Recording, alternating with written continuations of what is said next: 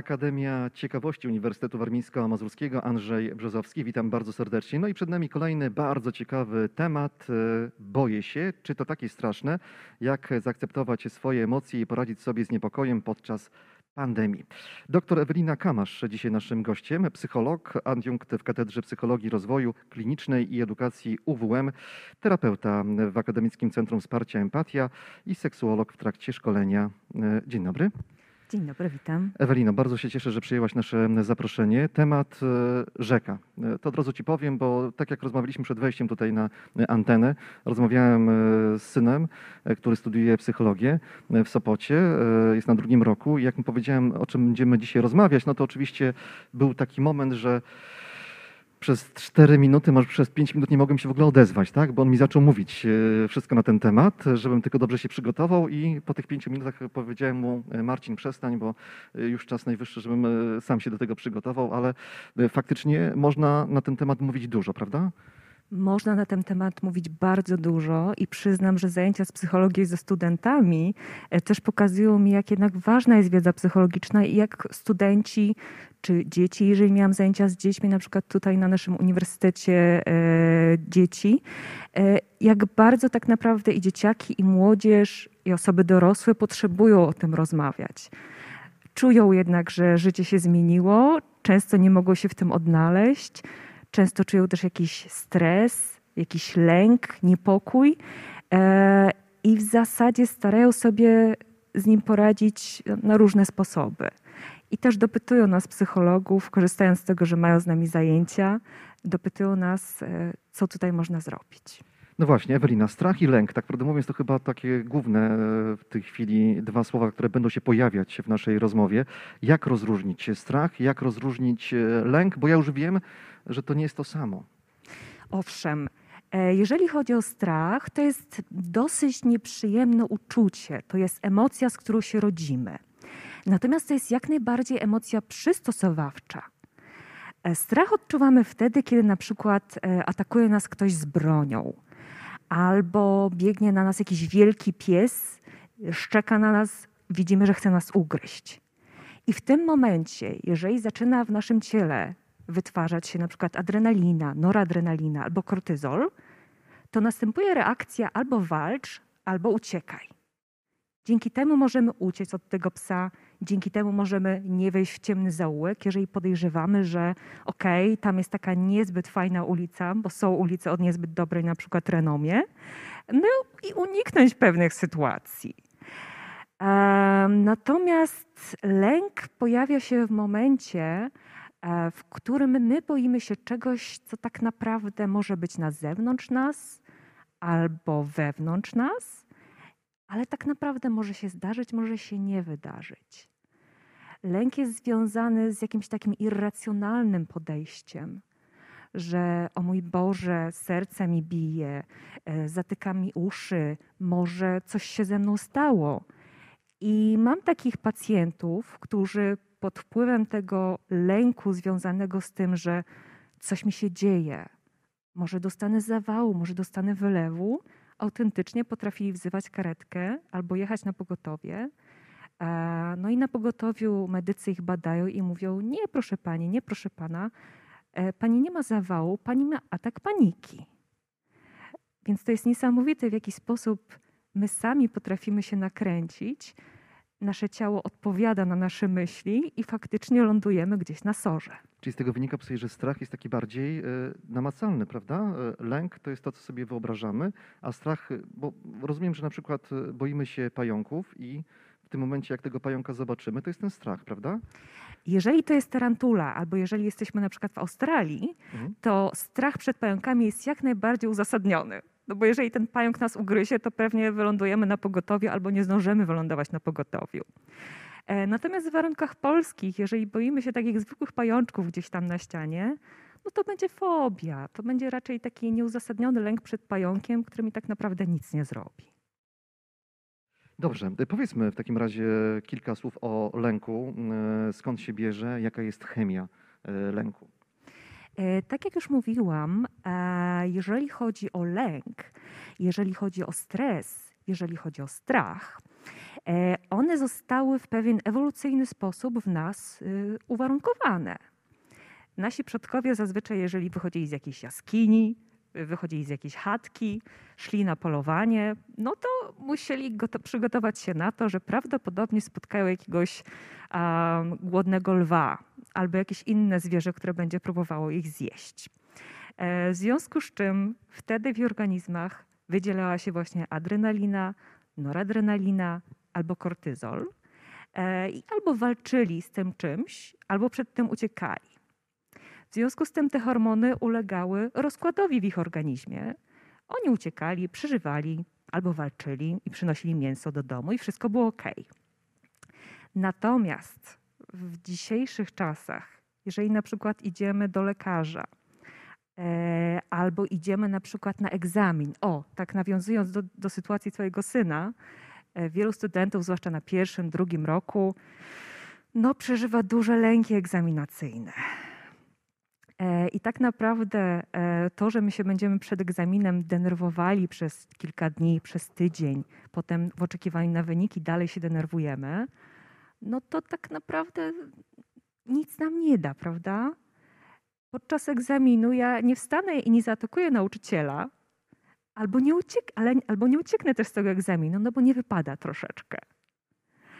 Jeżeli poziom kortyzolu utrzymuje się w naszym organizmie przez dłuższy czas, no to niestety ma negatywne skutki. E, powoduje e, nagminny wzrost cukru we krwi, glukozy, e, wzrost ciśnienia, może powodować otyłość, prowadzić do zespołu metabolicznego. E, kortyzol też nam obniża poziom serotoniny, która jest odpowiedzialna za poczucie szczęścia, za zadowolenie. No w związku z czym mamy też większą skłonność do depresji. No i w końcu przedłużający się lęk, patologiczny lęk upośledza nasze codzienne funkcjonowanie i może nam uniemożliwić czy chodzenie do, na studia, czy chodzenie do pracy, czy nawet wychodzenie z domu w tym momencie, kiedy mamy pandemię. No dobrze, ale to w takim razie powiedz mi, jak rozpoznać, że mm, faktycznie mamy z tym problem, czyli jak rozpoznać, że mm, na przykład no boimy się, tak? No bo z tego wynika, że mm, czasami możemy chyba z tym sobie sami poradzić, ale jeżeli byśmy potrzebowali pomocy fachowca, no to w takim razie musimy się zgłosić po taką poradę. Jak y, poznać, że faktycznie u nas coś jest nie tak, czyli po prostu boimy się, bo może ktoś po prostu gdzieś to odrzuca na boki, i temat jest pozamiatany i potem ponownie on wraca, wraca, wraca, a skutki z tego, co mówisz, mogą być no, niekorzystne dla naszego organizmu. Generalnie z tego, co mówią zarówno psycholodzy, psychiatrzy, pandemia powoduje wzrost zachorowań, jeżeli chodzi o zaburzenia lękowe. Coraz więcej pacjentów potrzebuje pomocy, coraz więcej ludzi zgłasza się po pomoc.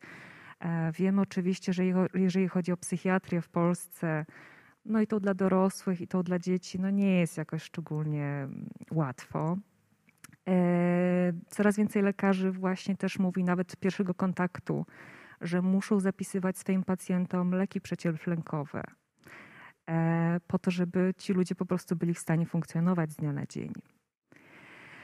Jak zaobserwować u siebie, inaczej jak zauważyć o siebie, jak, jak zdiagnozować siebie, prawda?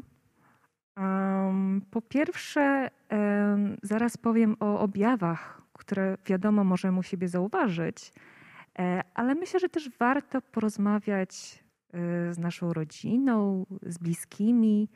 E, jeżeli mamy ten komfort, że mieszkamy z rodziną albo mamy stały kontakt z nimi, no to możemy, prawda, się spytać, hej, czy zauważyłeś, zauważyłaś, że coś ze mną ostatnio nie tak, że jakaś jestem nerwowa, smutna, płaczliwa i czy nasza współlokatorka, czy, czy przyjaciółka, czy ktoś z rodziny nam powie tak, tak, w ostatnim miesiącu, w ostatnich miesiącach zauważyłam, że jest ci chyba trudno.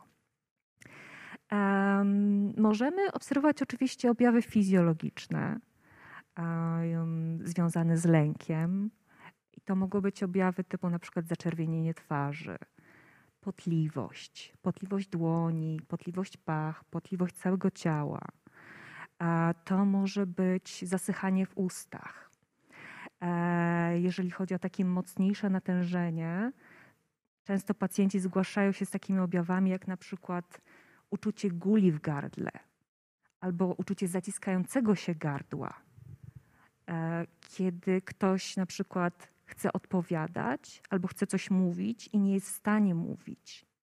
Albo jeżeli ktoś jest na przykład w galerii handlowej, bo teraz galerię otworzyli, a my już odwykliśmy, prawda, i od tłumów, um, i od tego, że jesteśmy nastawieni, narażeni na kontakt właśnie z wirusami, no to ktoś może, czekając na przykład w kolejce do McDonalda, czy w kolejce do y, jakiejś, y, jakiegoś sklepu, nagle poczuć, o mój Boże, tu jest tak dużo ludzi, tu jest tak mało miejsca, ciężko mi się oddycha, strasznie się pocę, zasycha mi w gardle, coś się dzieje z moim gardłem, serce mi wali, ja muszę stąd wyjść. A możemy też zaobserwować takie objawy jak na przykład um, bóle żołądka. Możemy zaobserwować biegunki. Możemy zaobserwować też bóle mięśni czy bóle kręgosłupa. Jeżeli chodzi z kolei o takie objawy bardziej poznawcze, to możemy na przykład mieć problem ze skupieniem uwagi. Nie jesteśmy w stanie się zorganizować, nie jesteśmy w stanie przypomnieć sobie przed wyjściem, gdzie były te kluczyki do samochodu, gdzie był portfel, a gdzie ja w ogóle mam torebkę, a co ja miałam robić, a co ja dzisiaj miałam kupić. Jesteśmy zdezorganizowani. Um, możemy mieć też oczywiście problem z tym, żeby w ogóle wychodzić z tego domu albo żeby w ogóle wstać z łóżka, żeby robić jakieś kolejne rzeczy, nasze obowiązki. E, zniechęca nas też to, że mamy mało takich bodźców społecznych. Bo jeżeli się chodzi normalnie, jak dzisiaj na przykład przyszliśmy tutaj, spotykamy się razem, to nie wiem jak dla ciebie, ale dla mnie jest ten coś takiego fajnego. Kontakt z człowiekiem, jakaś taka energia, coś się dzieje. Jest, jest to na żywo, prawda? Czyli takie tak zwane wracanie do życia, tak prawdę mówiąc, bo jesteśmy zamknięci w czterech ścianach, no większość z nas w tym momencie, nie możemy za bardzo się gdzieś przemieszczać, nie ma tych spotkań, większych spotkań, no i w tym momencie jesteśmy... No dzieje się tak w naszych organizmach u nas być może już coś złego, ale jak teraz się spotykamy, ja na przykład jestem bardzo szczęśliwy, że mogę być tutaj i rozmawiać. Ja widzę po twoich oczach tą radość, że jest możliwość spotkania.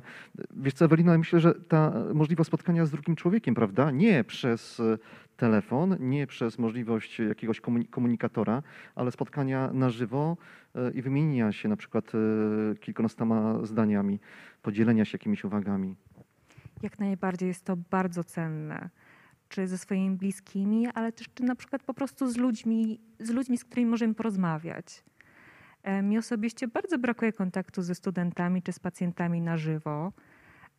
Fajne jest to, że możemy to robić online. I, I jest to jakaś sytuacja, jest to jakieś wyjście z sytuacji, zwłaszcza w momencie, kiedy tak naprawdę ja co tydzień słyszę, że kto, któryś z moich studentów albo jest w kwarantannie, albo choruje na COVID. Też miałam sytuację, że na przykład czyjś członek rodziny zmarł z powodu kowida, więc faktycznie dzięki temu wszyscy jesteśmy bezpieczniejsi. Ale faktycznie brak kontaktu społecznego i to taki przedłużający się, bo my jesteśmy w tej sytuacji od marca, większą część roku, może powodować, że nie mamy siły już po prostu czasem wyjść, wykonywać nasze codziennie obowiązki. I też to można zauważyć po ludziach, prawda? Że na początku pandemii ludzie faktycznie siedzieli w domu, pilnowali się. A teraz jak można gdzieś wyjść, to faktycznie ludzie tłumnie idą do tych sklepów, robią zakupy, chcą chłonąć atmosferę, chcą przez chwilę zrobić coś innego, pomyśleć o czymś innym. I myślę, że tutaj wychodzi to, że jesteśmy jednak zwierzętami społecznymi, że bardzo siebie nawzajem potrzebujemy. Kiedy zaburzenia lękowe dają nam sygnał, żeby udać się już do lekarza, do psychologa? Kiedy możemy stwierdzić, że jednak ta porada specjalisty będzie nam bardzo potrzebna? Jeżeli obserwujemy u siebie te zaburzenia związane właśnie z, z fizycznością, o których już przed chwilką też mówiłam, jeżeli zauważymy, że poznawczo, intelektualnie będziemy gorzej funkcjonowali i to przez dłuższy czas w stosunku do tego, co było na przykład miesiąc wcześniej, dwa miesiące wcześniej. Jeżeli dochodzą jeszcze nam takie symptomy emocjonalne jak labilny, zmienny nastrój, jak płaczliwość, jak poczucie jakiegoś takiego wypalenia, jak poczucie lęku związanego z no, odbiorem od kuriera paczki, czy wyjściem po bułki na przykład. Albo jeżeli idziemy do sklepu i nie wiemy, czy wybrać grahamkę, czy powiedzmy bułkę poznańską i po prostu chce nam się płakać, no to jest to ten moment, w którym naprawdę, naprawdę polecam, żeby pójść na przykład do lekarza pierwszego kontaktu. Lekarz pierwszego kontaktu może nas nawet przez teleporadę, przez te pięć do dziesięciu minut wesprzeć, napisać nam na przykład skierowanie do psychologa albo powiedzieć: proszę pani, proszę pana, no warto by było z tym iść do psychiatry. Albo przepisać nam leki, jeżeli czekamy, prawda, na konsultację, żebyśmy po prostu no, byli w stanie dotrwać do tej konsultacji. Czyli nie czekamy. Jak zaobserwujemy jakiekolwiek u nas złe nawyki, jakieś złe reakcje, lepiej od razu udać się, bo potem może być za, może być za późno? Myślę, że niekoniecznie może być za późno, bo nie myślimy tutaj o jakiejś takiej katastrofie. Bardziej mówię o tym, że jeżeli widzimy, że lęk, smutek, jakieś takie zaburzenia nastroju znacząco utrudniają nam życie, funkcjonowanie, czy to w domu, czy to w pracy, czy na uczelni i czujemy w związku z tym cierpienie, to nie ma sensu cierpieć. Nie ma sensu czekać na to, aż się zrobi lepiej, bo są rzeczy, które oczywiście możemy robić sami. Ale jeżeli one nie pomagają, no to po co właściwie mamy czekać, aż to samo przejdzie? Można poczekać dwa lata oczywiście, ale czy jest, czy jest sens aż tak się męczyć w imię tego, że kulturowo w Polsce mówi się o tym, że jak masz problem z głową, to musisz sobie radzić sam, a jak masz problem z sercem czy wątrobą, to możesz iść do lekarza. Ale też powiedzmy, Ewelina, o tym, że to nie my tylko cierpimy, ale też nasze otoczenie, prawda? Nasi, nasi bliscy. I to jest chyba bardzo ważne, bo nie zapominajmy o tym, że wśród nas są nasi najbliżsi, którzy się z nami spotykają. Niestety to, co się dzieje u nas, w naszej głowie, no to niestety też się przynosi na nich. I ta, taka dłuższe, ta, te dłuższe odwlekanie tej ewentualnej wizyty, porady u psychologa czy u lekarza, no to niestety też może na nich źle wpłynąć. Jak najbardziej. W momencie, kiedy na przykład nasi rodzice mają z nami kontakt głównie przez telefon, oni się martwią. Oni nie mogą do nas przyjść albo poprosić, żebyśmy przyjechali. Nie daj Boże, jeszcze zadzwonią do nas: słuchaj, przyjedź, nieważne, ale żebym ja cię zobaczyła, czy ty na pewno jesteś cały, czy ty na pewno jesteś cała.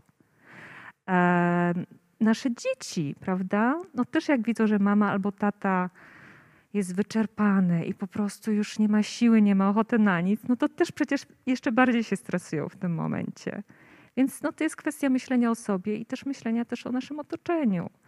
Niedługo będą święta, pewnie rodziny albo się będą spotykać w tym ograniczonym gronie do pięciu osób, albo będą się może na, na czacie spotykać, jakimś wideoczacie. No i zaczną się pewnie pytania, jak to u ciebie, co tam u ciebie, a powinnaś, powiedzmy, więcej ćwiczyć, powinnaś lepiej jeść, więcej spać. W twoim wieku to ja nie byłam taka smutna ani taka lękowa. Co może budzić też jakieś takie, z jednej strony w osobie, która przeżywa właśnie ten lęk, smutek.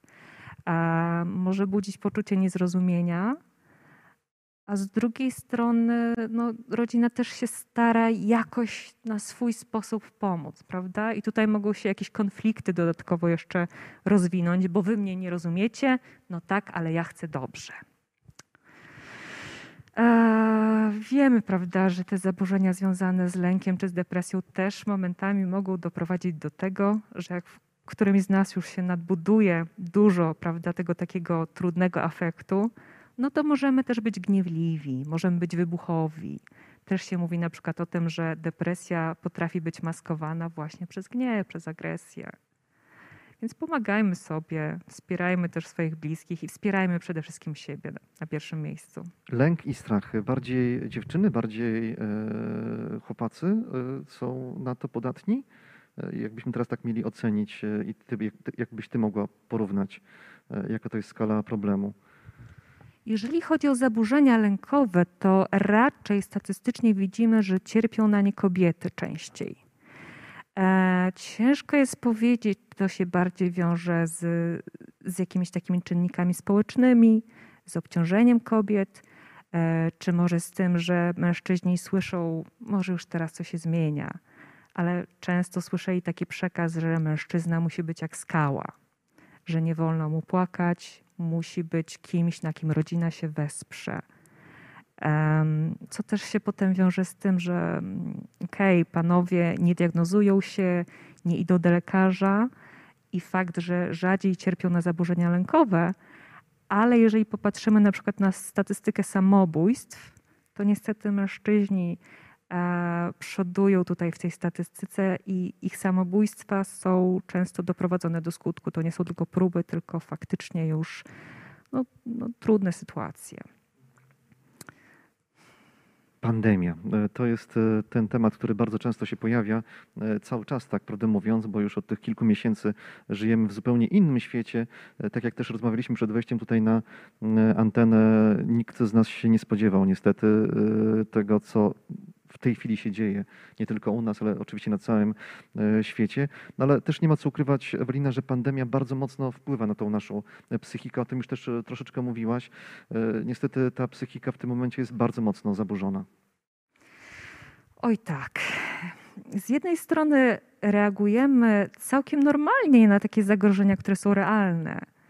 Bo jeżeli ja się boję na przykład tego, że zachoruję, albo że ktoś z moich bliskich zachoruje, jeżeli ja słyszę, że brakuje respiratorów, brakuje opieki medycznej, no może nie tyle opieki medycznej, ale ludzi do pracy, że brakuje miejsc w szpitalach, że brakuje karetek, no to nic dziwnego, że ja się faktycznie boję, że jak nie daj Boże mi coś się stanie albo komuś z moich bliskich, no to może być różnie.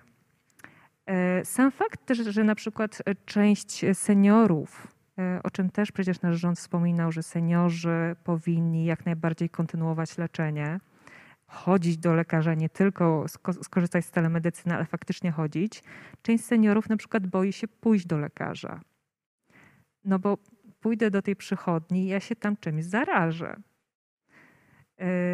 A od początku pandemii gdzieś się mówi o tym, że starsze osoby są w szczególnej grupie ryzyka. Myślę, że też ten przykład z Włoch, który był tutaj na wiosnę podawany, że jak wybierano osoby, które mają być podłączone do respiratora, to osoby starsze no, przegrywały w tym wyborze. No, też wpłynął jakoś tak mocno na ich psychikę. Sama mam też osoby starsze. No, moi rodzice, mój ojciec też jest po siedemdziesiątce. I ja widzę i słyszę, że oni się tym przejmują. Że się izolują, ale no, no nie jest to takie życie, jakie było wcześniej. Natomiast warto, żebyśmy pamiętali o tym, że jeżeli my się boimy tego, że coś się stanie nam, naszym bliskim, że się czymś zarazimy, że no nie będziemy mieli tej opieki medycznej, że to jest całkiem naturalne, jeżeli chodzi o pandemię. Natomiast gorzej jest, kiedy ten lęk związany z ryzykiem zachorowania, z tym, że żyjemy w tym odosobnieniu, że mamy jakieś takie narzucone ograniczenia jednak odgórne. Nikt nas nie pyta, czy my chcemy. Musimy mieć maseczki, musimy myć ręce, musimy utrzymywać dystans, musimy pracować zdalnie. Ale jeżeli ten lęk zaczyna się generalizować na całą resztę naszego życia, no to wtedy niestety to się właśnie może rozwinąć w zaburzenia lękowe, które tutaj mogą potrzebować wsparcia i psychologicznego, i na przykład też farmakologicznego. Ale tych zaburzeń jest więcej w tej chwili, rozumiemy, z powodu jest pandemii. Więcej. Obserwujecie to? Tak, obserwujemy faktycznie to i w naszej poradni też obserwujemy, że większość pacjentów, która się zgłasza, to są pacjenci, u których nagle się albo pojawiły zaburzenia lękowe, bo to byli ludzie, którzy przed pandemią sobie radzili. Powiedzmy, mieli jakąś większą podatność na to, możliwość tego, że kiedyś na nie zachorują, ale w miarach swoich możliwości, w miarę swojego życia zachowywali tą homeostazę i no po prostu byli na powierzchni. No i teraz nagle przez te kilka miesięcy okazało się, że już nie mają, nie mogą sobie radzić w taki sposób, w jaki sobie radzili. Nie mogą chodzić na basen, na siłownię, nie mogą się spotykać z przyjaciółmi. Czyli te rzeczy, za pomocą których sobie radzili, nagle ich nie mają. Ktoś im to odebrał. No i nie mają innych rzeczy, tak? I, i nagle te emocje, z którymi sobie wcześniej radzili, zaczęły być poważnym problemem. A w przypadku osób, które już cierpiały na zaburzenia lękowe, one się mogą niestety pogłębić. Z powodu tego, że na przykład ktoś przerwał terapię. Fakt, że powiem ci, że i tak środowisko psychoterapeutów tutaj zrobiło milowy krok, bo przed pandemią część psychoterapeutów mówiła absolutnie nie, nie będziemy leczyć online. Jak pani, pan chce się leczyć, proszę przyjechać, czy do Warszawy, czy do Gdańska, ale musimy, musimy się widzieć. Natomiast w momencie, kiedy tego nie można robić, to ludzie, nawet z, taki, z takim dużym stażem, mocno zakorzenieni w psychoterapii, muszą zmienić sposób pracy, no bo po prostu jest takie zapotrzebowanie i nie ma innej szansy. I lepiej, żeby to była terapia online, żeby jej w ogóle nie było. Ewelino, jak sobie pomóc podczas pandemii w takim razie? Jaki ty masz na to pomysł? Jako, jako psycholog oczywiście, jakie wy macie pomysły na to? Generalnie dobrze jest skupić się na sobie, zadbać o siebie, zobaczyć, jakie dobre sprawy, jakie dobre rzeczy możemy mimo tej trudnej sytuacji dla siebie gdzieś tam wypracować. Patrzeć na pozytywne strony. Ja szczerze mówiąc, jak mam zajęcia o ósmej rano i tak wstaję w pół do ósmej, zamiast, nie wiem, w pół do siódmej i patrzę przez okno i leje deszcz, no myślę sobie, jak mi dobrze, że mogę pracować zdalnie. A zdaję sobie sprawę, że są osoby w większych miastach, które na przykład spędzają godzinę, półtorej godziny na dojeździe w jedną stronę, w takiej Warszawie. I w tym momencie oni nie muszą dojeżdżać, mogą pracować z domu. Jeżeli jestem w domu, no to na przykład mogę też mieć zwierzątko albo mogę spędzić więcej czasu z moim zwierzątkiem. Jeżeli jestem w domu, mogę spędzić więcej czasu z moją żoną, z moim mężem. Z jednej strony to może budzić konflikty, ale też badania pokazują, że pary, które spędzają ze sobą więcej czasu, nagle są szczęśliwsze. Uprawiają więcej seksu. Mają więcej radości z tego związku, no bo o to chodzi, żeby spędzać ze sobą czas, a nie tylko padać o dwudziestej drugiej po prostu już ze zmęczenia. Możemy czas, więcej czasu spędzać ze swoimi dziećmi, natomiast tutaj jest jeszcze kwestia stylu przywiązania. To jest taka dygresja, ale może ja króciutko powiem, bo część rodziców, zwłaszcza tych, które ma takie mm, pozabezpieczny styl przywiązania, taki lękowo unikający, bardzo przed pandemią polegała na zajęciach dodatkowych. To dziecko jest w szkole, potem pójdzie na konie, na angielski, na plastykę i ono w sumie potem wraca do domu o dwudziestej. A teraz się okazało, że tego dziecka nie można wysłać na zajęcia pozalekcyjne i ja muszę być przez cały czas z tym dzieckiem. I ono czegoś ode mnie chce i ja tego nie mogę znieść, co budzi teraz lęk w tych ludziach. Natomiast myślę, że to też jest dobry moment, żeby zdać sobie z tego sprawę, że ja unikam kontaktu z moim dzieckiem. Albo że jak unikam kontaktu z moim mężem. Że okej, okay, coś jest chyba w tym nie do końca okej. Okay.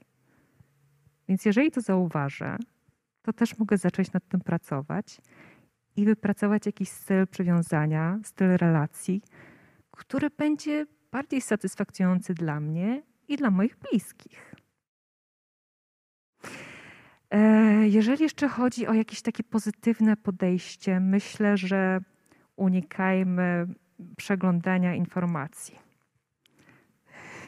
Ale to jest ciężkie. To jest bardzo ciężkie. Bo tak prawdę mówiąc, nie, no cały czas jesteśmy atakowani tymi nowymi informacjami. Docierają do nas covidowe informacje i nie tylko. No i tymi, my tymi informacjami się karmimy. Chociaż powiem ci, że faktycznie od pewnego czasu, mimo tego, że jestem dziennikarzem i oglądam bardzo dużo też informacji, które pojawiają się w telewizji, ale też staram się w tym momencie już czasami jednak się rozłączyć, bo owszem jest praca, czy praca zdalna, czy praca na miejscu w redakcji, ale staram się gdzieś już w tym momencie wyłączyć, czyli znaleźć sobie ten czas na to, żeby jednak te informacje do mnie, ewentualnie negatywne informacje nie, nie docierały, bo gdyby człowiek chciał, no to szczerze mówiąc dwadzieścia cztery godziny na dobę mógłby być karmiony tym wszystkim, co się dzieje wokół nas.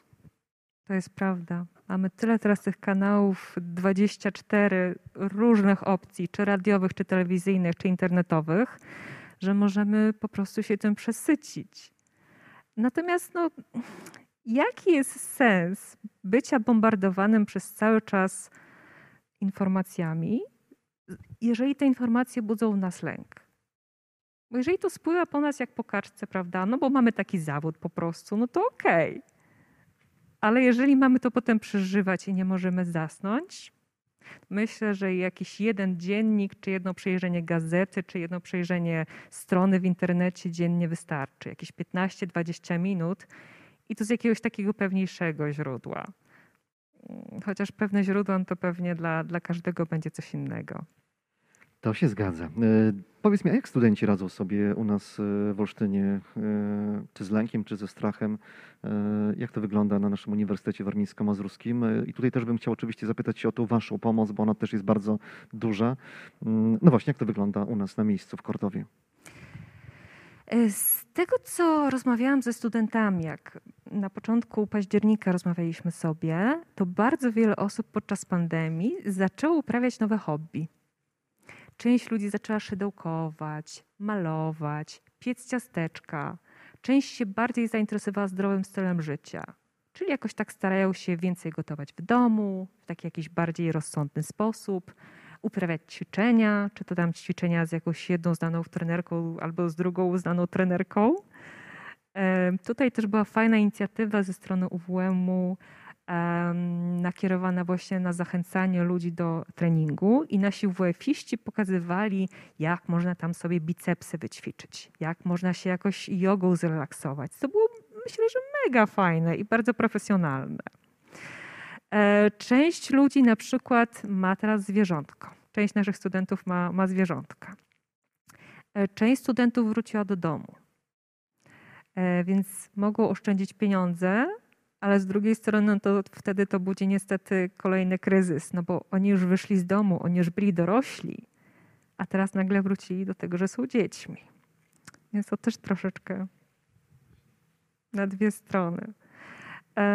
Część z kolei stara się jakieś zainteresowania rozwijać i tutaj panowie, którzy, którzy, których nie widać, myślę, że idą właśnie też w taki bardzo fajny, rozwojowy sposób, że starają się coś dać całej społeczności, rozwijać swoje zainteresowania, dzięki czemu też mają jakiś cel, mają jakiś sens w życiu, czyli znaleźli sobie jakąś aktywność, zaplanowali ją, trzymają się tego, no i mam nadzieję, że dzięki temu właśnie ich zdrowie psychiczne też jest w lepszej formie. Czyli ważne jest to, żeby nie poddawać się, czyli znowu nie zamykać się w tych czterech ścianach, tylko po prostu coś robić, tak? Czyli w przypadku studentów ten kontakt dalej jest bardzo ważny, ale też myślmy w takim razie o tym, co możemy jeszcze ewentualnie zrobić, tak żeby polepszyć nasz ten stan psychiczny, żeby on nie był taki, że jesteśmy po prostu całkowicie zdołowani i tylko myślimy, kiedy to się wreszcie skończy i kiedy, kiedy wreszcie będę mogła, czy będę mógł wyjść na świeże powietrze, ale myślmy po prostu pozytywnie. Chyba ten pozytyw, który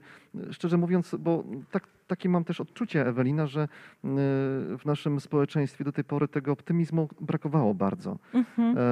I, I Polacy chyba tacy byli, że ten optymizm taki był u nas nie za bardzo. Taki zbyt amerykański. Białe zęby, uśmiechy, to wszystko jest sztuczne. Prawdziwi, prawdziwi Polacy, jak się spotykają, to na pytanie, co u ciebie, mówią: oj, stara bieda, tu boli, tam strzyka, szef znowu mnie oszukał na pieniądze, ten rząd, jakikolwiek by był rząd, zawsze coś tam głupiego wymyślił. A teraz faktycznie mamy, stoimy przed wyzwaniem, prawda, że musimy inaczej. Jeżeli chcemy jakoś to wszystko przeżyć w jednym kawałku, to faktycznie ważne, żebyśmy się, żebyśmy zmienili nasze podejście, nasz sposób myślenia na bardziej pozytywny. Nawet może jeżeli ktoś nas słucha i myśli sobie, Boże, ta kobieta to jakaś taka new age'owa, tylko myśl pozytywnie, a życie ciężkie, to chciałabym zaproponować takie fajne ćwiczenie związane z martwieniem się. Martwienie się często jest związane z tym, że no, jakaś sytuacja jest dla nas trudna, prawda? I mamy takie, no nic nie zrobię, ale przynajmniej się martwię. I to martwienie już jest jakoś tutaj jakimś wyjściem. Natomiast martwienie się często powoduje, że po prostu już po tym połowie dnia, kiedy się martwiłam, ja już nie mam energii, żeby coś robić. Więc fajnie by było, żebyśmy najpierw e, dali sobie powiedzmy pięć minut i idziemy po całości. Martwię się o wszystko.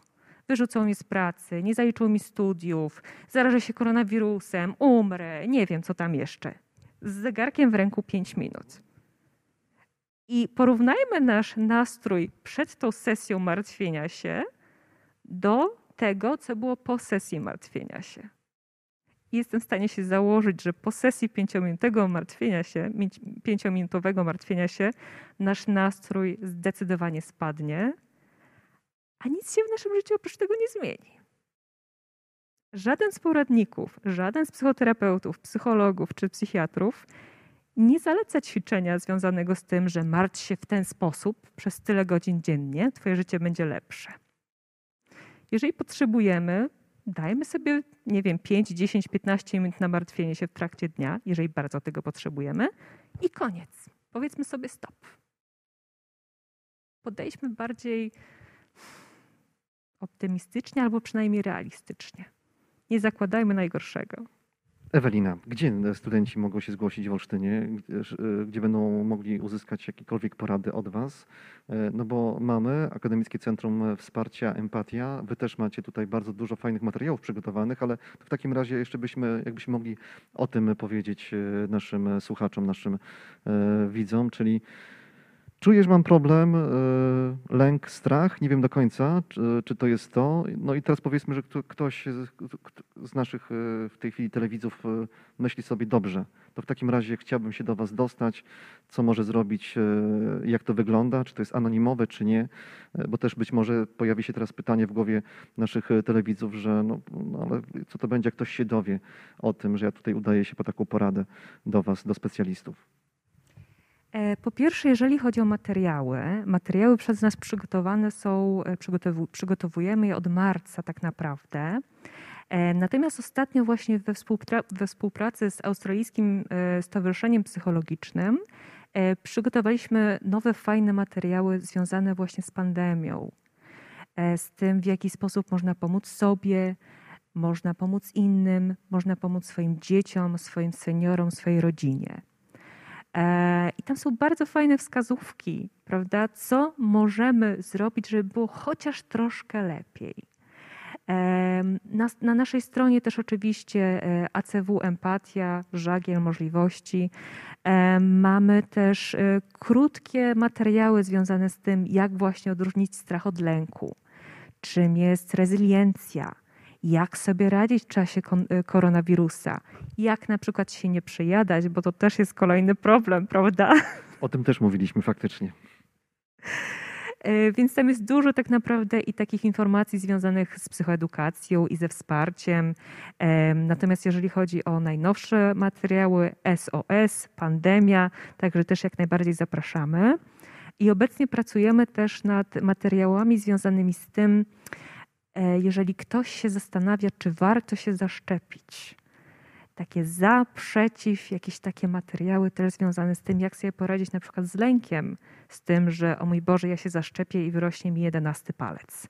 Albo ja się zaszczepię i coś innego się stanie.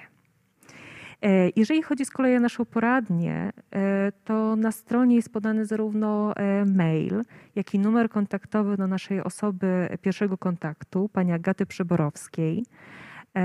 Proszę napisać do pani Agaty. Pani Agata zaproponuje terminy i terapeutów, zarówno psychologów, psychoterapeutów, socjoterapeutów, z którymi można tutaj się skonsultować. To nie jest tak, że musimy wejść w jakąś terapię, prawda, że podpisujemy cyrograf na nie wiem dwanaście miesięcy. To może być jedna, dwie konsultacje. Jeżeli chcemy po prostu sprawdzić, czy wszystko jest ok, albo co mogę jeszcze zrobić. Porada jest darmowa dla naszych studentów i pracowników i jest jak najbardziej anonimowa.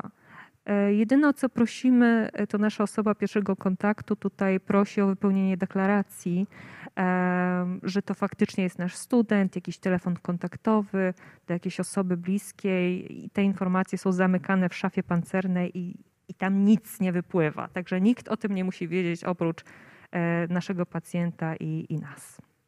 Boję się, czy to takie straszne, czyli na podsumowanie czas teraz już przyszedł. Faktycznie to jest takie straszne, że się boimy?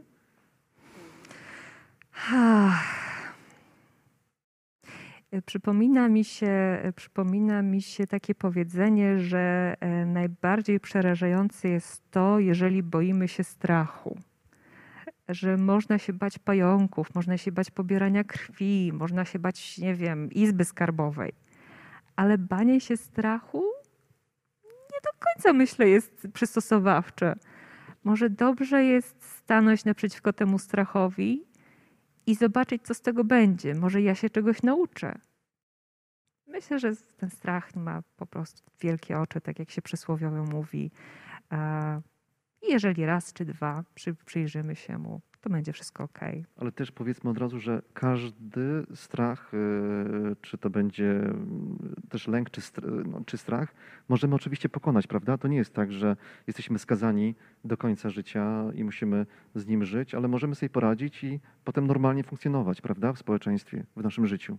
Jak najbardziej, jak najbardziej, dlatego no, naprawdę zachęcam, żeby spróbować, dać sobie szansę, przyjść na poradę. Nie trzeba z tym żyć, nie trzeba się z tym męczyć. Jeżeli można, można, prawda, przez kilka sesji nawet z lękiem przed pająkiem sobie poradzić. Dziękuję bardzo w takim razie za to, że dzisiaj odwiedziłaś nas, nasze studio, jeżeli chodzi o Akademię Ciekawości. Przypominam, doktor Ewelina Kamasz, psycholog, adiunkt w Katedrze Psychologii Rozwoju Klinicznej i Edukacji U W M, terapeuta w A C W Empatia, no i seksuolog w trakcie szkolenia. Myślę, że można byłoby jeszcze rozmawiać długo na ten temat, bo chyba nie wyczerpaliśmy jeszcze do końca, prawda, Ewelina? Myślę, że można dużo rozmawiać. Bardzo dziękuję za zaproszenie. Ale mam nadzieję, że spotkamy się jeszcze. Jak pojawi się telefon od naszej brygady studenckiej, to mam nadzieję, że skorzystasz z tego zaproszenia i pojawisz się ponownie oczywiście u nas, w naszych skromnych oczywiście progach Akademii Ciekawości. Dziękuję bardzo. Dziękuję serdecznie.